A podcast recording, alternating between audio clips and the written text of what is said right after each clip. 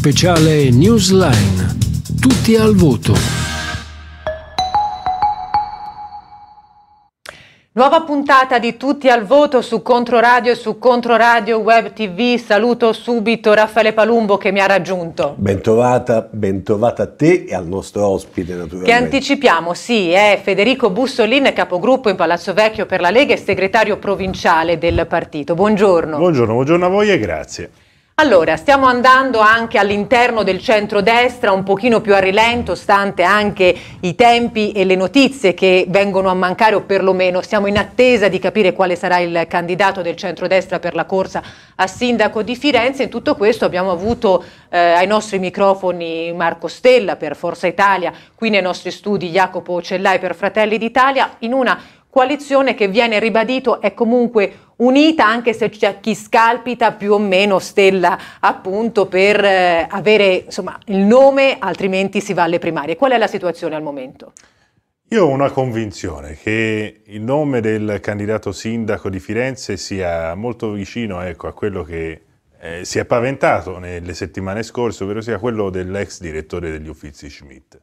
E al tempo stesso però, sebbene le interlocuzioni si, fosse, si erano avviate in tempi eh, comunque più remoti, quindi si parlava già di prima di dicembre dell'ex direttore e quindi una tempistica, ecco, per il centrodestra inusuale, nel senso eravamo molto in anticipo, quindi bene.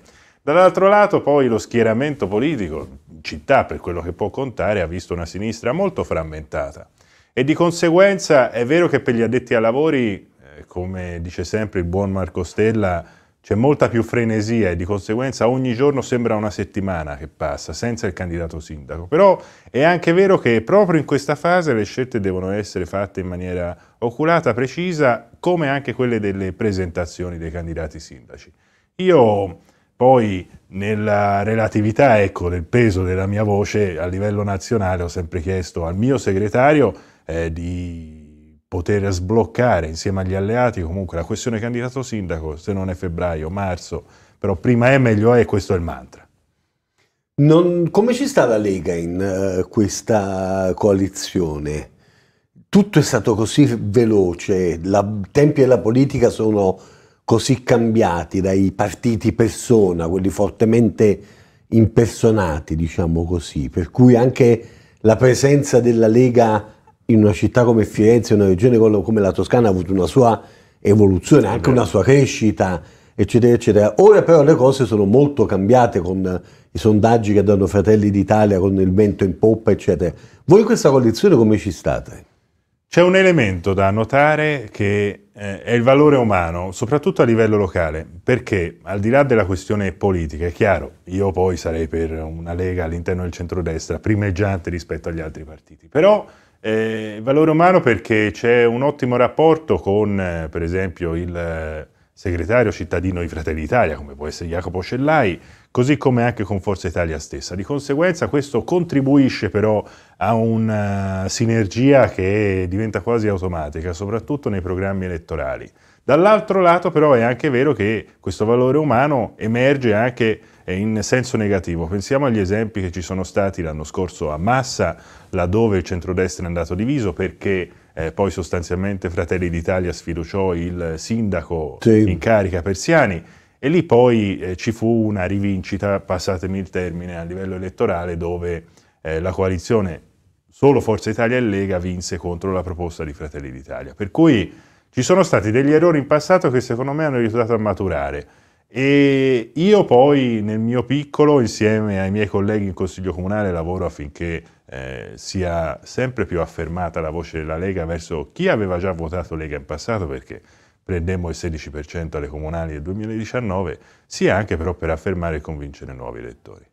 Poi torneremo sulla visione politica e anche sul discorso delle candidature in chiusura, ma con eh, uomini di amministrazione, di opposizione o comunque che lavorano quotidianamente sui banchi del Consiglio Comunale, eh, oltre ad essere esponenti politici, eh, possiamo anche confrontarci sulla materia viva delle tematiche che sono oggetto poi del futuro anche della città. Se parliamo di aeroporto, con tutto quello che è l'aggiornamento anche rispetto alle valutazioni della sottocommissione tecnica e eh, un altro tema invece che è fortemente divisivo in un contesto di centrosinistra o perlomeno di attesa con una sospensione delle valutazioni per l'entrata in borsa, mi riferisco alla multi-utility. Ecco, su questi due aspetti che sono sollecitati anche come richiesta dai nostri ascoltatori, dalle nostre ascoltatrici, che posizioni hanno i vari partiti e le coalizioni su questi temi eh, importanti da un punto di vista infrastrutturale e di gestione eh, dei servizi eh, pubblici. Sulla questione dell'aeroporto, per parlare di infrastrutture, quindi l'infrastruttura penso per antonomasia in città, almeno in quanto a programmi, progetti e quanto è stato detto in passato, eh, c'è una posizione favorevole al suo sviluppo e quindi io ho iniziato a leggere quelle che sono le motivazioni del Ministero senza entrare troppo nei dettagli che però vanno a criticare in senso costruttivo, vediamola così, la proposta di master plan eh, avanzata da Toscana Aeroporti. Chiaro è che però dal nostro punto di vista per favorire da una parte il turismo che poi deve essere gestito ma è un secondo step, da una parte poi l'attrattività imprenditoriale, commerciale della città, ma soprattutto per mettere in sicurezza quell'aeroporto, questo sviluppo sa da fare. Dopodiché poi eh, sulla questione dell'entrata, della quotazione in borsa per esempio dell'acqua o tema multi-utility in generale, eh, non sempre abbiamo votato con eh, sinergia unanimemente ecco, all'interno del centrodestra su questo tema. Io in Lega partiamo dal presupposto che non è tanto la multi-utility in quanto tale a essere eh, criticata perché sarebbe un controsenso, in Lombardia abbiamo tante eh, multi-utility, quindi la struttura in quanto tale è, è comprensibile. Il sistema di governance invece che è stato proposto dal sindaco Nardella così come dai sindaci che poi fanno parte di tutte quelle realtà eh, che, che, rientreranno poi nel tema multi-utility e quindi gas, luce, acqua, eh, la dico in estrema sintesi, eh, vedeva poi, vede sostanzialmente poi una rappresentanza molto scarsa, incisiva più che altro di quelli che sono i piccoli comuni, perché poi è la quota all'interno delle società che fa da padrone. E di conseguenza poi eh, in virtù di questo principio, soprattutto in difesa di quelli che sono i comuni della città metropolitana, noi sulla multi-utility abbiamo votato contro, indipendentemente dall'acqua quotata in borsa o meno, sulla quotazione in borsa men che meno. Ecco. Abbiamo conosciuto molte leghe in questi anni, dalla, dalla lega secessionista a quella di lotta, a quella di lotta e di governo, a quella di governo Tucur, eccetera. Però appunto io ricordo una maglietta di Salvini con scritto no al ponte sullo stretto. Eh, oggi invece il ministro Salvini è tra i principali caldeggiatori ad esempio di quella infrastruttura come diceva. Oggi voi ad esempio su delle questioni come, come lo stadio, come altre questioni appunto anche queste in qualche modo infrastrutturali che hanno a che fare anche con un quartiere importante, di Firenze, Salvini è entrato a gamba tesa, magari certe cose debbono discusse in dei luoghi opportuni, insomma, però è venuto qui per una conferenza stampa e ha detto no, quello stadio va, va, va rifatto da capo. Che, che, che, che, Lega è oggi? Io mi viene da dire una Lega di governo che veste un po' più i suoi panni. Eh, noi il periodo di maggior riscontro con gli elettori lo abbiamo vissuto durante il governo cosiddetto giallo-verde, con Conte Presidente del Consiglio e Salvini Ministro degli Interni, perché poi il, Ministero degli Interni è anche un ministero particolare che ti permette di avere anche delle, delle risultanze immediate a quelli che sono i provvedimenti poi messi in atto. Il Ministero delle Infrastrutture è un'altra cosa Parlo a tempi questi, più lunghi, naturalmente. A tempi più lunghi. Eh, Parlo di questo ministero perché è quello ricoperto chiaro, poi dal chiaro. nostro segretario nazionale. E, diciamo la, la, digressione che ha fatto sulla Lega del passato è giusta. Io sono iscritto al 2009, si chiamava Lega Padania, ecco, all'epoca, quindi capisco benissimo quello che dice. Quindi è sì una Lega di governo eh, che riveste meglio i suoi panni laddove poi secondo me ha, ha riscoperto da una parte un animo, che è quello per esempio sulle infrastrutture del sì. E questa riscoperta io penso che più che altro anche data dalle carte che magari un ministero ha rispetto a quelle che posso avere io da consigliere comunale, l'ha portato a rivalutare progetti come quello del ponte sullo stretto di Messina. C'è da dire che eh, al netto di come funziona un ministero, poi il ministro in sé per sé ha una sua personalità, ha una sua eh, empatia su certi temi e quello dello stadio di Firenze diciamo che è stato trattato spesso all'interno del partito che non è ovviamente il governo della Repubblica, quindi eh, non intendo dire che eh, il confronto l'ha fatto, però che sapeva eh, dove andava a parare con le argomentazioni perché l'argomento lo conosceva bene.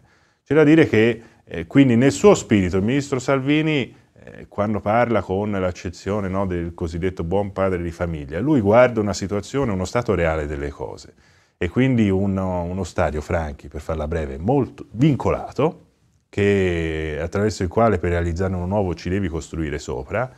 Quindi l'addizione la, eh, che è stata fatta è se devo avere un'infrastruttura nuova, moderna, che eh, stia al passo coi tempi, non la posso fare sopra una vecchia, perché non sarà mai funzionale al 100%. Di conseguenza ha fatto quello che oggi può fare, ovvero sia dire io metto a disposizione il mio ministero, così come quello dei miei colleghi, quello della difesa diventa molto interessante, eh, per vedere se ci sono territori, se ci sono terreni a disposizione per la realizzazione di un nuovo stadio. Però mi piace il fatto che anche da milanista il ministro ha cercato di avere un po' una sensibilità per il popolo. Meno male, eh, no? anche perché poi se le divisioni dovessimo eh, certo. passare anche da, quello, da, quel campo lì sarebbe veramente finita, che, che se ne pensi diciamo, certo, sul, sullo stadio d'accordo. nuovo o sul nuovo stadio.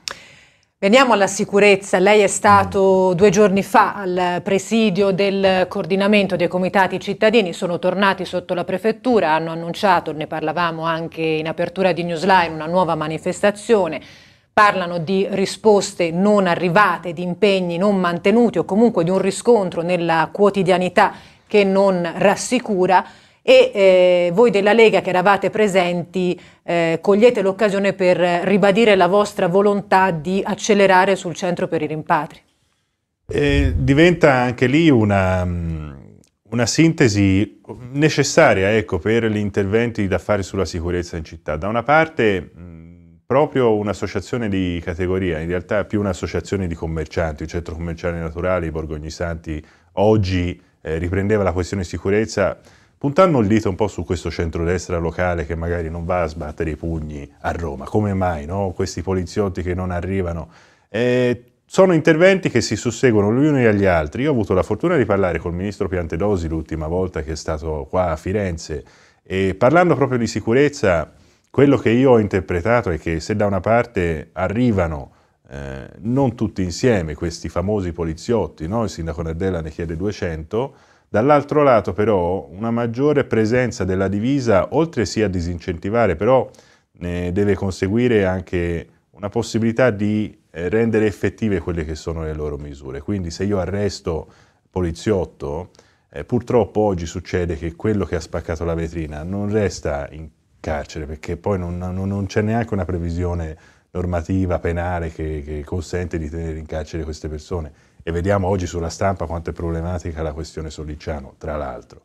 Però la questione del centro dei rimpatri, ovviamente per eh, chi commette reato e non ha diritto di stare in Italia, diventa importante perché poi ti permette di rimpatriare proprio, il reo che invece eh, magari eh, in altre circostanze eh, girovagherebbe in giro per la Toscana.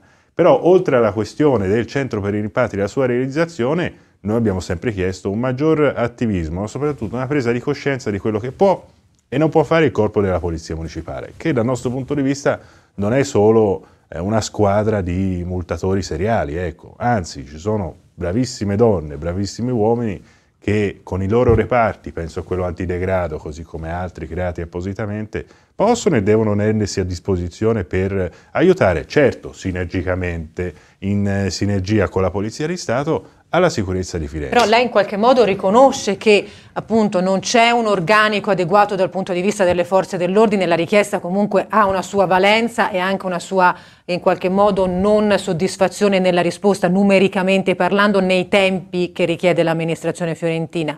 E poi però c'è anche un discorso di seconda accoglienza che forse dovrebbe essere messa in campo, potenziata per evitare che appunto dall'arrivo si venga intercettati dalla criminalità e, e c'è anche una non risposta del contesto legislativo, quindi anche in questo a livello nazionale si potrebbe e si dovrebbe intervenire. Allora, da una parte il problema è stato riconosciuto e accolto dal ministro Piantedosi in persona sulla questione della presenza delle forze dell'ordine nei territori italiani, al di là di Firenze, Firenze diventa un caso interessante nel momento in cui dai 350.000 abitanti che si leggono sulla carta, per dirla così in sintesi, però nella fase di presenza turistica massima si parla di milioni.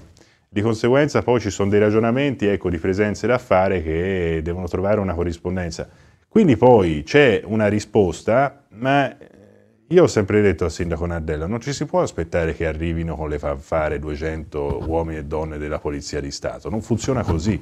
Ci sono dei concorsi da fare, delle assunzioni, così come stiamo facendo eh, nel Comune di Firenze per quanto riguarda la Polizia Municipale. Siamo sotto organico, sebbene siamo circa 700, da casa può sembrare che invece siamo tanti, purtroppo no, e di conseguenza stiamo facendo concorsi anche per i dipendenti del Comune di Firenze. Funziona così, diciamo, attraverso... Però le chiederei una cosa, è possibile che il tema sicurezza, che è un tema importante evidentemente in tutte le città italiane, è un tema che passi soltanto da polizia, carabinieri, centri di rimpatrio, multe, no. repressione, Solliciano, eccetera, eccetera? Da una parte ovviamente la questione appunto dell'arma piuttosto che le forze dell'ordine o lo strumento eh, di, di, repressione, chiamiamolo così, è una categoria. Dall'altro lato poi ci sono misure cosiddette parallele. Sulla questione per esempio delle categorie economiche che si sentono minacciate, io presentai un ordine del giorno che poi sono contento sia concretizzato in una delibera, proprio per incentivare alla realizzazione di eh, inferiate, passatemi il termine, eh, per i negozi e quindi tutelare questi, queste vetrate esposte la notte eh, alle, ai malviventi che oggi vediamo eh, appunto poi subiscono delle determinate ripercussioni. Ma io poi non, io mi ricordo che tutti, tutte le vetrine avevano le loro eh, serrande, bandoni. i loro bandoni. Poi non so, forse per moda, forse per eh, qualche altro motivo furono levati tanti. Di conseguenza eh, la, la, repressione è una risposta, non può essere la sola risposta. Poi si accompagna a politiche a livello comunale, c'è da dire che eh, per lo stato attuale ecco, in cui siamo oggi, io sono convinto che però una maggior presenza di tutte eh, le forze dell'ordine, non solo Polizia di Stato e Carabinieri, sia importante. Diciamo che eh, per come ho imparato a conoscere la politica cittadina e soprattutto il sistema amministrativo locale, quando veniva chiesto la presenza dei militari per le strade con il governo Conte insieme al Partito Democratico, veniva risposto non siamo in guerra. Immagino che anche oggi sia di difficile applicazione. Mussolini, siamo in conclusione, due risposte secche. Una... Eh Raffaele, possiamo fare anche una un riprova perché Cellai ci ha detto che la uh, questione Schmidt è sostanzialmente solo una questione di tempi, di annuncio. Lei più o meno ci ha detto la stessa cosa, quindi stiamo cadendo su una candidatura e solamente il tempo e necessariamente dovrà essere il più breve possibile per cominciare a far conoscere il candidato alla città e farlo incontrare con i fiorentini. Quindi ci sta dicendo che sostanzialmente sarà Schmidt. Io sono convinto che sia Schmidt, poi eh, personalmente non ci ho mai parlato, ecco, passo, pa, pass, passatemi questo concetto, però dalle interlocuzioni che abbiamo avuto con i partiti alleati, financo poi ovviamente alle interlocuzioni che abbiamo avuto con i nostri segretari, sono, diciamo, delle, c'è una serenità che da Renzi in poi non è proprio un concetto che porta fortuna, però c'è una serenità, c'è una serenità generale che eh, certo ci fa vedere la questione tempo eh, con urgenza, ma che al tempo stesso ci La... fa convincere del nome. Grazie. L'altro flash velocissimo, diciamo l'hashtag eh, Schmidt stai sereno, non sarebbe di buona no. auspicio evidentemente. Chiara. L'altro è, eh, si dice che appunto c'è questo pericolo che le destre possano eh, conquistare Firenze, è un qualcosa che viene eh, ribadito nel centro-sinistra per un compattamento dell'elettorato. Sì. Volete vincere davvero questa volta? Io credo che eh, per lo stato attuale delle cose sia quasi un rigore a porta vuota. Poi si può sbagliare, anche il, rigore, si può sbagliare anche il rigore a porta vuota per come è frammentata oggi la sinistra. Vuol dire che eh, ti ritroverai a un ballottaggio quasi matematico che però poi va gestito, va accompagnato, va soprattutto rispettato, perché si parla sempre del voto degli elettori. Di conseguenza eh, la sfida è più rispettare questa possibilità che abbiamo. Secondo me dopo dieci anni di amministrazione Nardella, che ha fatto delle cose positive come altre magari che non sono condivisibili. È una candidatura che mio, a mio avviso, eh, personalmente, rispecchia l'amministrazione Nardella e quella di Funaro, senza però esserci Nardella stesso e quindi politicamente è da valutare. Eh, ecco, a mio avviso offre un'opportunità eh, storica da questo punto di vista amministrativo e quindi si può vincere, si deve vincere e soprattutto farlo con eh, delle proposte politiche concrete e realizzabili. Ecco. Io direi che possiamo salutare il nostro ospite. Chiara. Anche perché poi avremo modo di approfondire quali saranno ah, sì. queste proposte, Ottimo. il programma, eh, la strada è ancora lunga ma stiamo andando in profondità nel terreno proprio per vedere cosa vedrà, verrà seminato in questi mesi di campagna elettorale. Ringrazio Federico Bussolini per essere stato con noi. Grazie a voi. E do appuntamento Raffaele alla prossima settimana perché avremo il 13 febbraio Claudia Sereni, dunque andiamo nel territorio di Scandicci eh, per la prima volta, insomma ci spostiamo sì. oltre Firenze e questa sarà una tendenza che faremo nelle prossime puntate di Tutti al Voto e poi Mirko Dormentoni perché è responsabile sostenibilità urbanistica del quartiere 4, in particolare in riferimento ai percorsi di partecipazione che stanno portando avanti sul territorio, il 16 febbraio arriverà Italia Viva. Abbiamo Italia Viva, poi naturalmente andremo su Prato, andremo sulle europee, andremo sui faccia a faccia, sugli ospiti anche in remoto a proposito magari di nomi della politologia nazionale, insomma stiamo cercando di darvi un quadro quanto più completo e cercheremo, soprattutto da qui all'8 al 9 giugno, in caso di ballottaggio si voterà nel certo. fine settimana peraltro di, di San Giovanni, quindi restate con noi.